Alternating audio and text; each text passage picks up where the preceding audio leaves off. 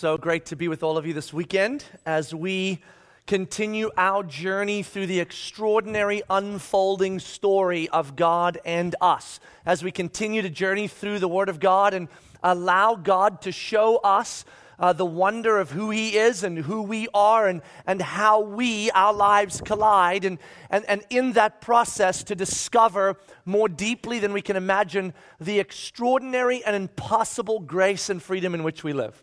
I don't know about you guys, but um, uh, do you happen to remember the very first time you ever really shared with another human being uh, what you believe, your faith, the gospel? I distinctly remember the first time I did it.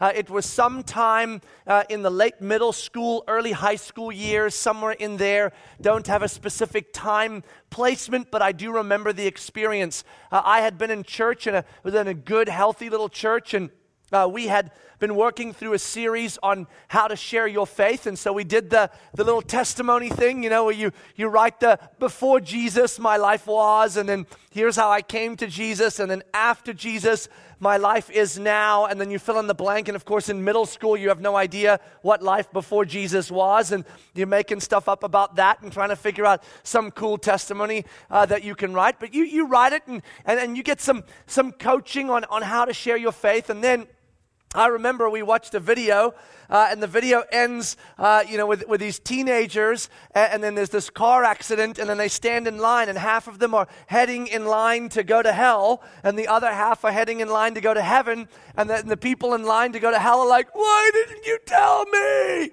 And then the people in the line to go to heaven feel super guilty about not sharing their faith with the poor people going to hell. And then the video ends, and then you get sent out into your high school campuses to go share your faith. No, legit. I lived there. That's it. I mean, I look back now I'm like, really? But that's really what happened. So, um, so I went out and there was this, this kid at school I still remember distinctly. Uh, he was uh, his ethnicity or heritage was Indian from India, and he was born here in the U.S., but his parents were from India, and so he was a good friend. And so I thought, this is it. I mean, this is the person God has called me to to share my faith. And so I, I, I prayed and I worked out the whole deal and the timing, and we finally got some time to sit. And, and I, I pulled out the testimony, you know, shared, hey, I want to share something important with you, and shared my testimony and my story and my faith. And when we were done sharing, uh, it wasn't nearly as awkward as I thought sharing it, but the postman could never have guessed how awkward that would get. It went really badly. I just to tell you, it did not go well at all. Uh, he was like, Really? Really? And started making a lot of fun of the whole thing, and then proceeded over the next few weeks and uh, to, to decide to demonstrate to me how insane it was that I would have shared this with him.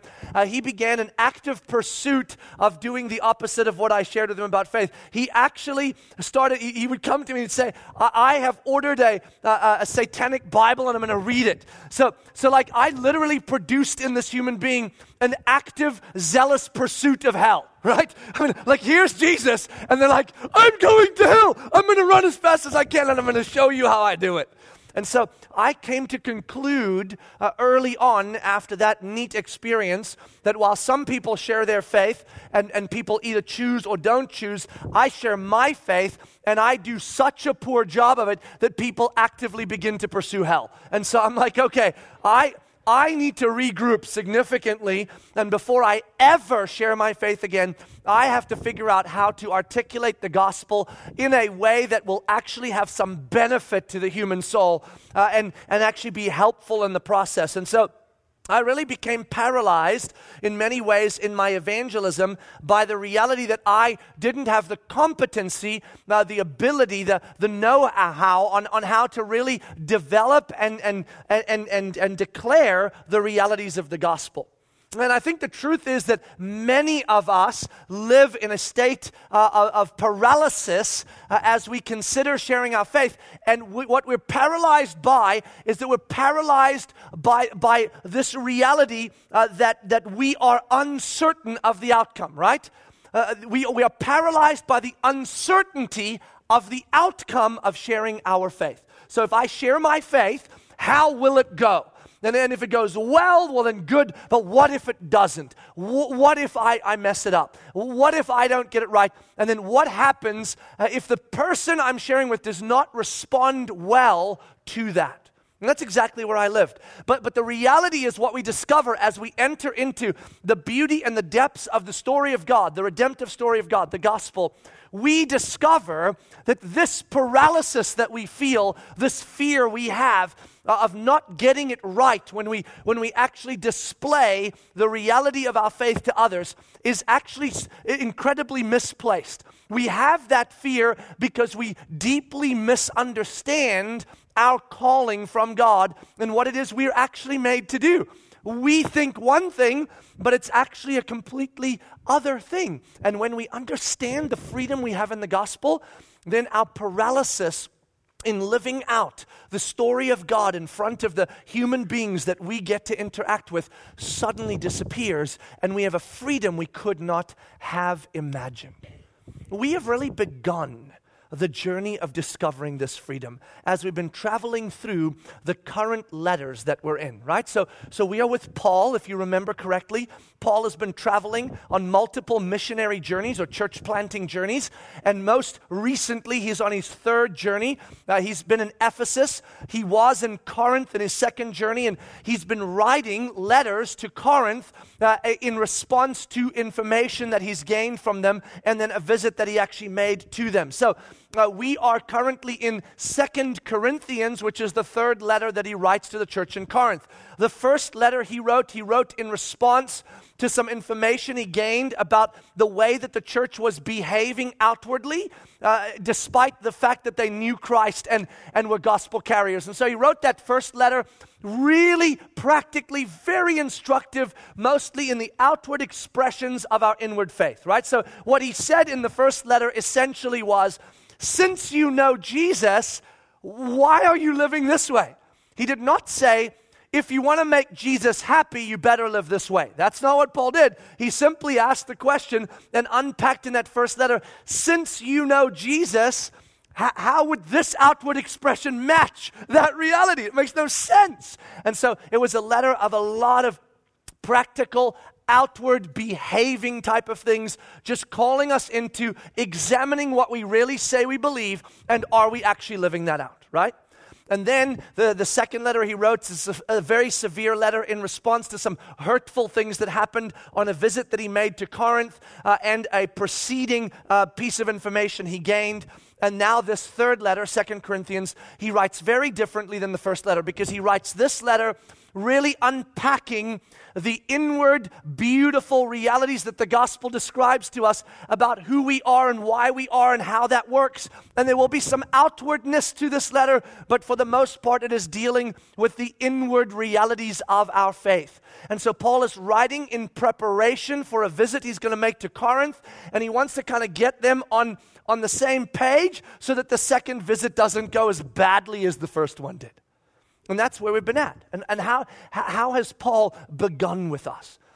It is as though he has taken us and he has absolutely immersed us in this beautiful reality of grace, right? I mean, if you've been around at all, we've been traveling through this letter, we have been immersed in the wonder of grace. What grace? God's grace toward us in his rescue of our soul, his redemption of our future, his restoration of our purpose, uh, his love for us, even when we're his, we're his enemies. The, just the grace, the overwhelming, impossible grace that we have been shown in the very fact that we have been made alive in Christ. And then out of that, uh, his grace uh, poured out of us and extended to others. And then, in so doing, our own grace, empowered by the Spirit, given to others. We've watched this unfold. And most recently, we've landed in a space in Second Corinthians where Paul is now describing uh, where all this is coming from. And, and he said to us, guys, don't you get it? You, you who know Christ, are the aroma of Christ to the world. Remember, that's where we, we landed last time. That we are the carriers of the beauty of Christ to the world. And he didn't describe that in a passage in saying, since you have Christ, you better be the aroma of Christ. He didn't do that at all. He didn't make it an issue of action, he made it an issue of identity. He said, No, no, since you have Christ, you are the aroma of Christ. You, don't have to go do it. You are the aroma of Christ because you have Christ in you. And, and, and he, he made it so definitive in this journey we have with Jesus. He created such wonder and freedom that he actually ended by saying, Look, this is so absolute in your identity that the longer you travel, the more things are happening in you that are transformative that make you more like Christ. He didn't say, do these things to transform. He said, do you know you're being transformed? That's very different. Let's grab our Bibles and let's be reminded before we travel into the next extraordinary section of Second Corinthians. So Second Corinthians chapter 3, and we're going to go to verse 17. 2 Corinthians chapter 3, verse 17. We've been here before. This is where we were last weekend, and here's what it says. 2 Corinthians 3:17 Now the Lord is the Spirit and where the Spirit of the Lord is there is freedom and we all with unveiled face beholding the glory of the Lord are being transformed into the same image from one degree of glory to another for this comes from the Lord who is the Spirit right so that's where we landed. And it's important for us to be grounded in the context of this section of Scripture because what Paul is about to do is tie us to this context. So if we don't catch ourselves grounded in the context of where we've just come from, the grace of God given to us, the grace of God given through us, our grace given to others, and all this because of the result of being made alive in Christ and becoming the aroma of Christ to the world, right? That this is our ministry. If we don't stand in that context, we will not grasp what Paul is about to do. So here we are. We stand here. You and I, if we know Christ and have the Spirit of God, we are the aroma of Christ to the world because we have Christ and he will make himself known in us and through us, right? And we are being transformed into a greater version of that as he works in us to do what he's promised. How awesome is that? And now look what he says. Therefore, having this ministry by the mercy of God, we do not lose heart. Okay, so whenever you see in Scripture, in fact, whenever you see in any sentence or hear in any conversation the word therefore, you ought to immediately ask yourself what came right before it, right? Because that's the point of the word therefore. Have you ever had somebody start a sentence this way? They bump into you in the lobby and they go, Therefore, how are you? Nobody does that, right? Can you imagine being at work? You're sitting in your cubicle and a coworker walks over. It's about lunchtime and they walk over, lean over your cubicle and go, Therefore, do you want to go to lunch? Nobody does that. Why not? Because if you say, therefore, and you fill in a sentence, automatically there is an assumption that there should have been something before the therefore, right? Because the therefore is saying, since I said this other thing, in light of that, in view of that, this is now true.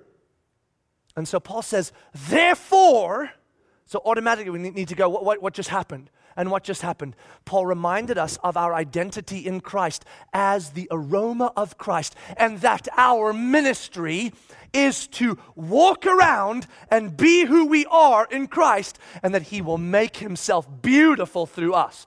And in that process, some will receive that as life upon life, and some will receive that as the stench of death. That's what he just told us. So he goes, Therefore, in view of that, in view of this calling that has been given to us by whom? By the mercy of God. That's what he just said there.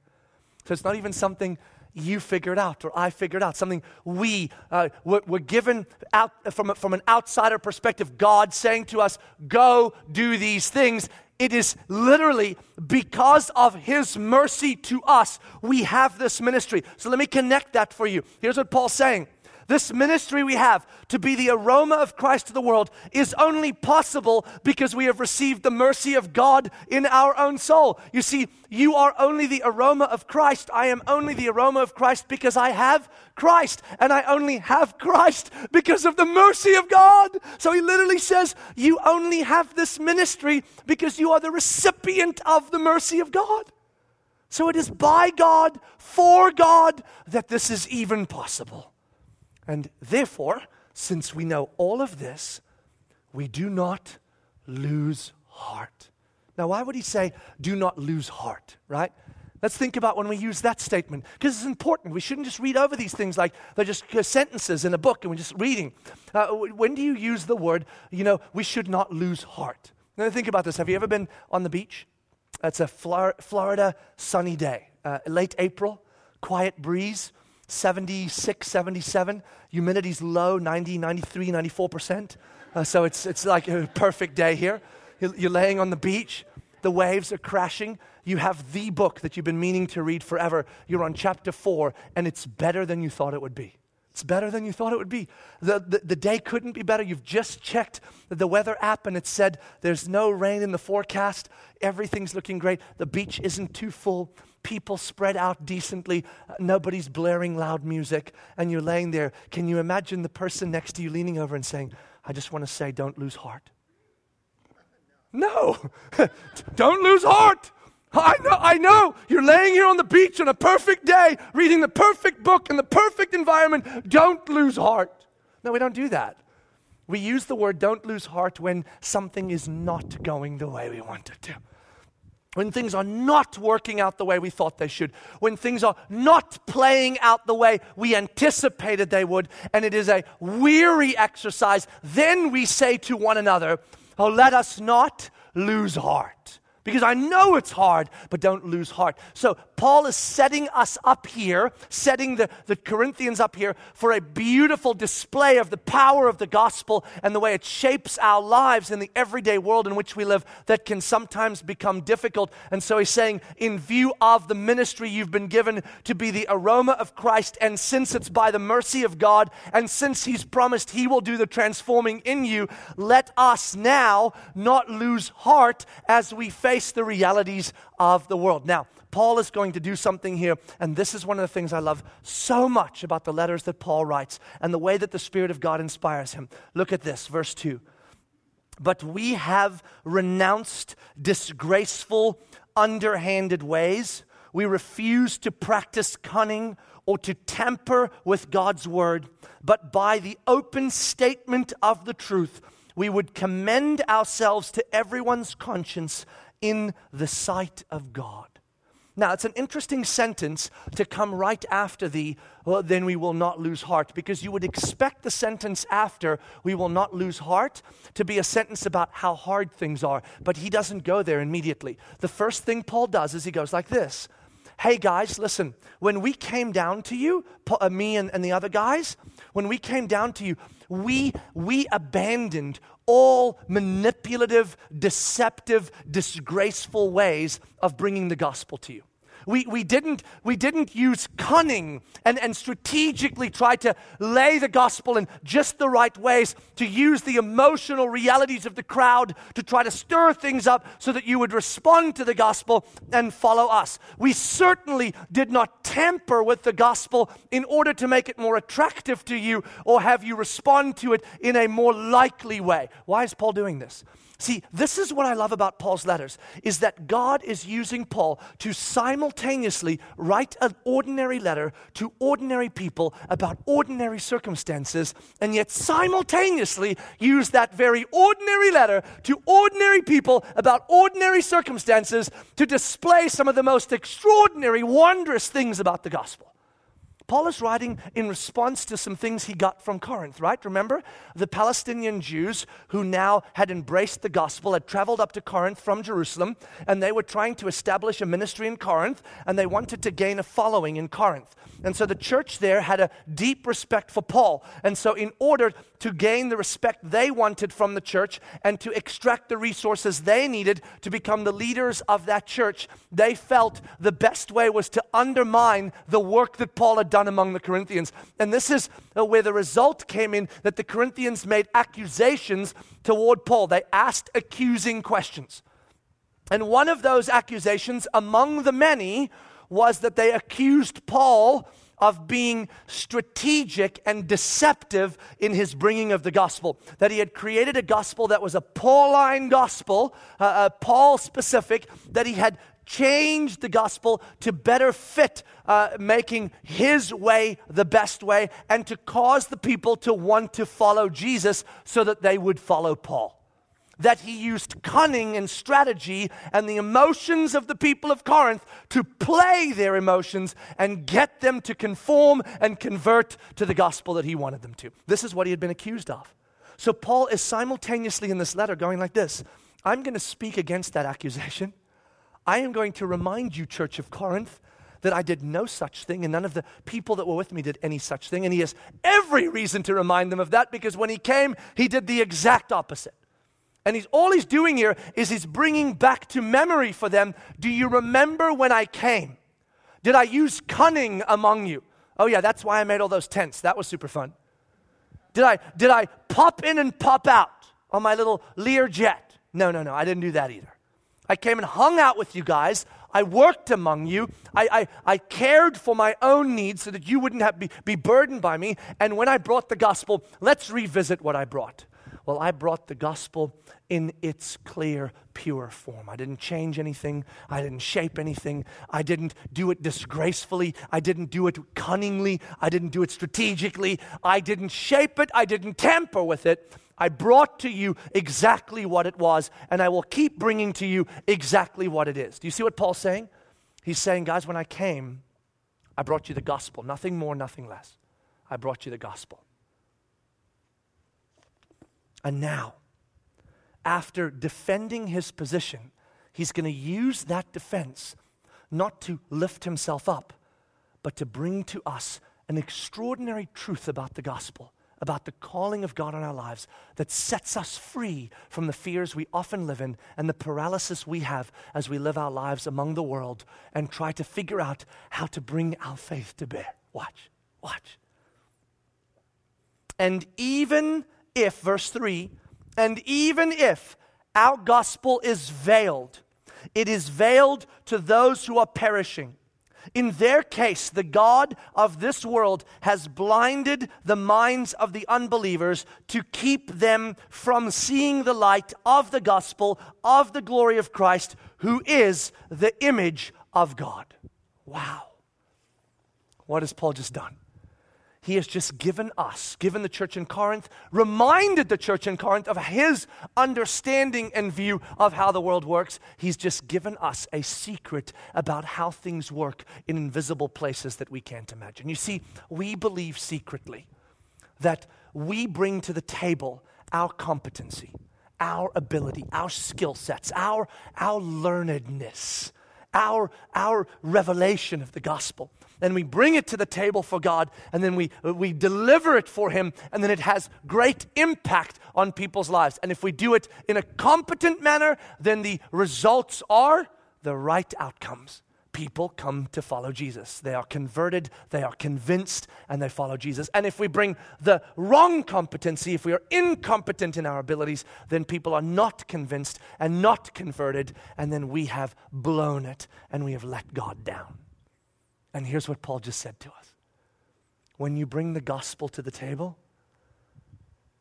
the result that that gospel has on the hearts and minds of people have nothing to do with you. Nothing to do with you. Because I got news for you. You can tweet this. We're incompetent. Tweet it. We're incompetent. We don't have the competency to bring the gospel to the table in such extraordinary ways, with such articulate manner, that any human being, no matter the blindness in which they live, will suddenly realize the beauty of God because of our wonder and they will pursue Jesus. We just don't have that competency. I don't, you don't, none of us do. Any competency we bring to the table is the result of the mercy and grace of God in us anyway. And so it is His work anyway, even when we're doing it.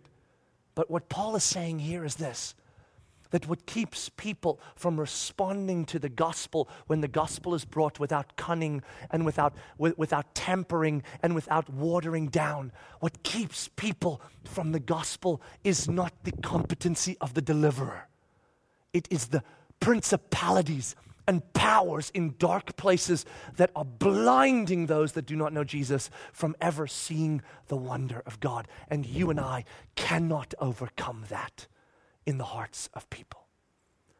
But who can? who can? Christ can overcome. Has he not overcome in your life? Has he not in mind? You see, I am not immune to this exact sentence that once when I was perishing, I too was blinded by the God of this world from the beauty of the gospel. But by God's grace, because of his great love, he made me alive in Christ and overcame what I could not and what the deliverer of the gospel to me could not.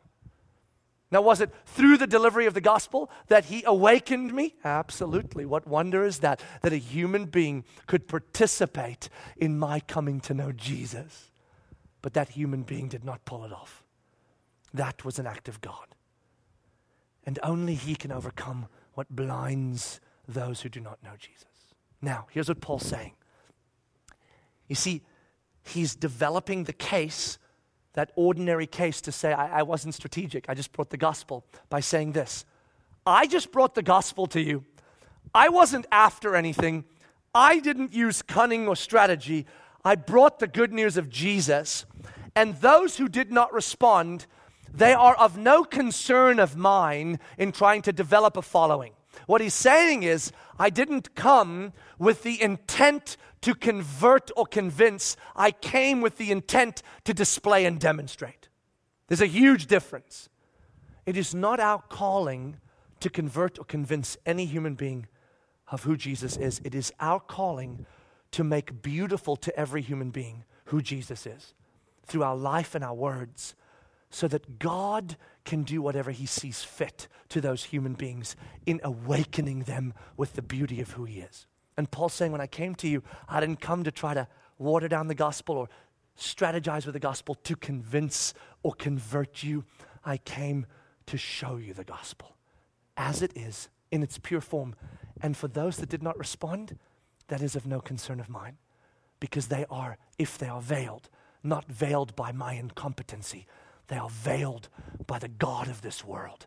And only the God I serve can overcome that. And I am a servant of that God. Now, watch. Paul's now going to paint for us the beauty of what this all means. Look at this.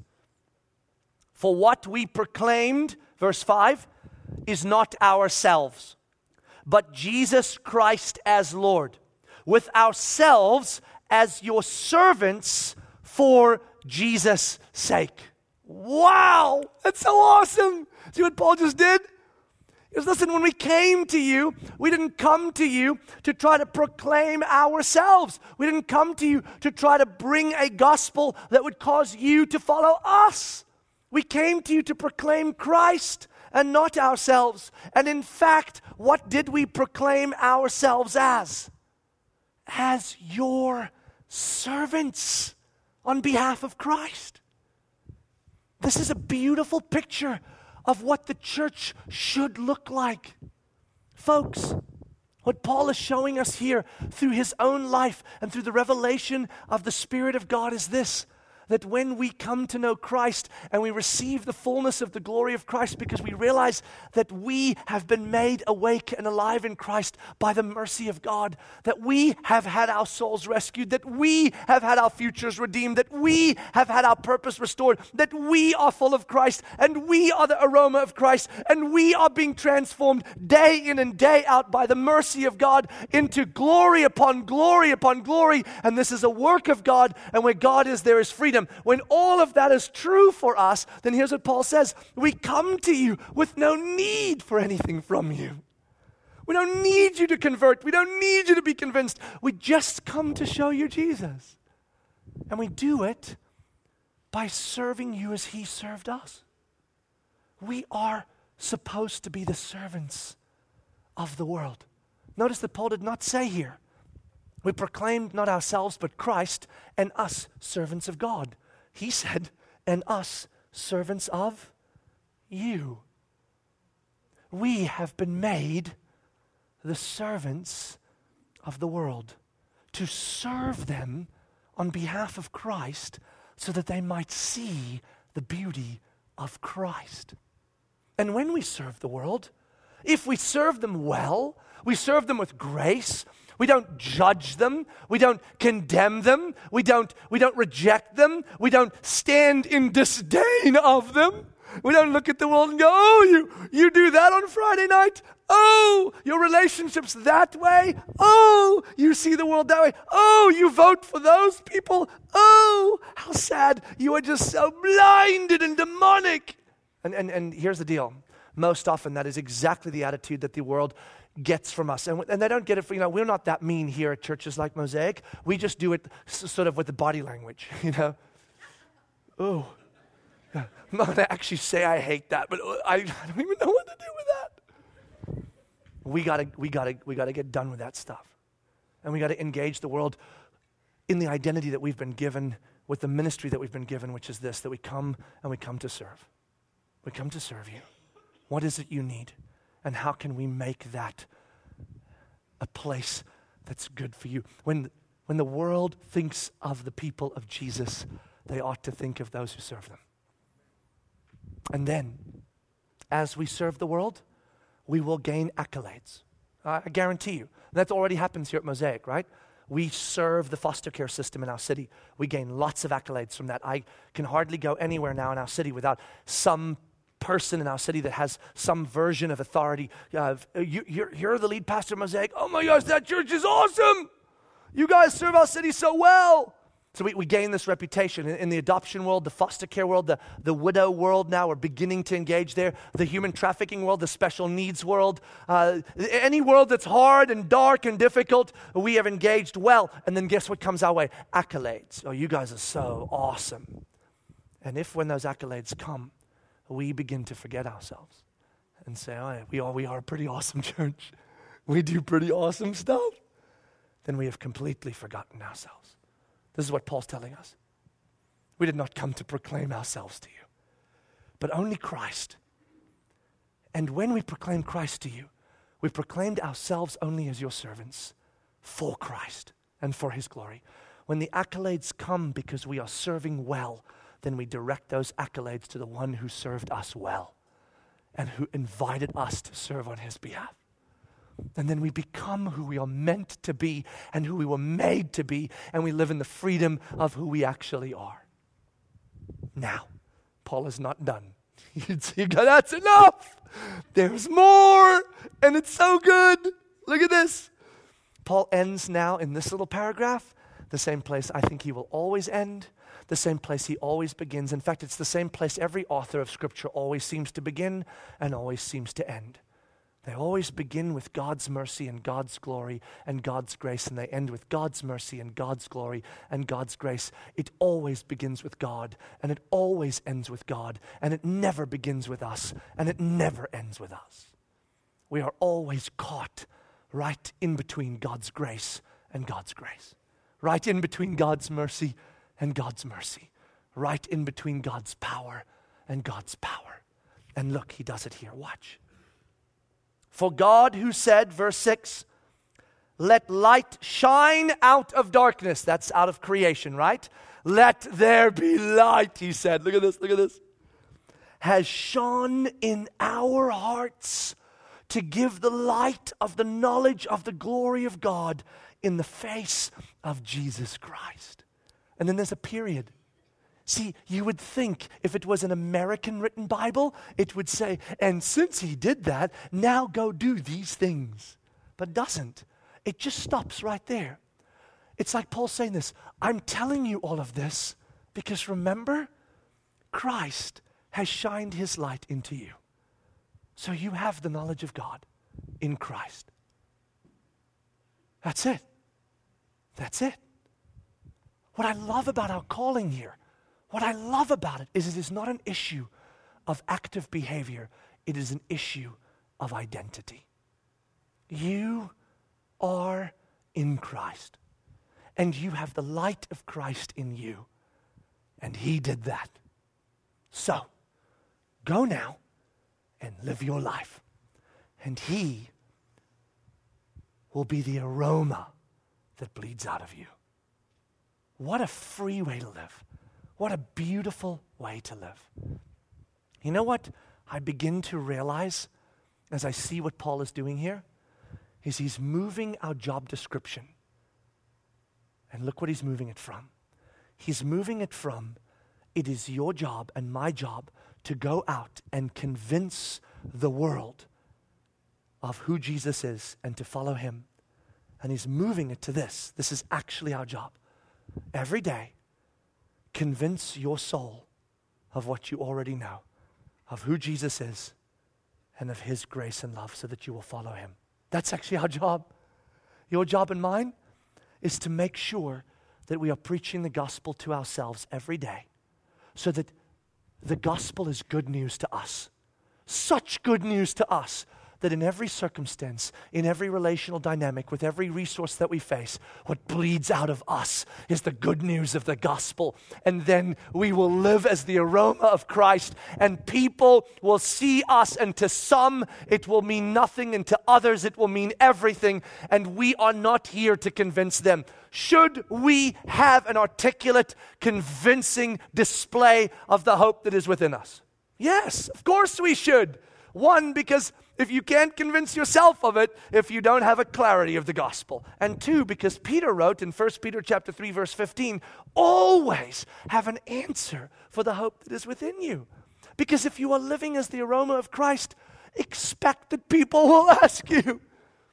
And part of being the aroma of Christ is telling them about Jesus.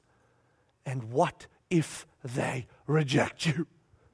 Well, you won't be the first and you won't be the last because they are, as we once were, blinded by the God of this world. And it is not your job to convince or convert anyone, it is your job to display and demonstrate Christ to everyone. It is not your job or mine to convince or convert anyone to Jesus. It is our job to display the beauty of Christ to everyone and let God do what He does. And when people reject you, don't you play the game that goes, oh, the Bible said, You rejected me because you blinded and the de- demons have you and you just aren't being saved and you're just going to die because you don't know that. You and I are not gods. We can't do that there's evidence all over Scripture that we all play a part in someone's spiritual journey. And so maybe you're just sowing seed and they seem like they're rejecting, but they're not really at all. Maybe you're just watering and it seems like they don't like you, but maybe that's just part of their journey. Maybe you're about to reap the harvest, or maybe they are genuinely so blinded that they will perish because they are perishing. You don't know which one it is, nor do I, so you don't get to be judge, jury, and executioner. Here's what you get to be the image bearer of God, the aroma of Christ, the active human display of the gospel, the workmanship of God created in Christ Jesus for good works prepared in advance for you to do. So, what is our job? Preach the gospel to yourself every day gain greater clarity of the gospel so that it stays good news to you. Then, gather together regularly. Do you know why we gather here? Do you know why? I asked the question, and the first thing in your head was, yeah, obviously I know why. But then when you think about it, you're like, how would I answer that question? I don't actually know why. That's odd because there's so many possible reasons, isn't there? And if we're not careful, if we don't know why we gather, here's why we'll end up gathering. Ready? We'll gather together so we can extract resources from you so that we can pay the lights to keep the uh, pay the bills to keep the lights on and build bigger buildings so we can gather more of you so we can extract more resources so we can pay more lights and build bigger buildings so we can gather more of you so we can extract more resources so we can build bigger buildings and have more lights so we can gather more of you so we can extract more resources and we won't even know we're doing it we'll think we're coming together to sing and to have great time but actually when we really look at it we'll be getting together to do nothing and that's, that's easy to do if we don't know why we gather. So allow me to remind you why we gather. We gather because we must preach the gospel first to ourselves, and then we must preach the gospel to each other.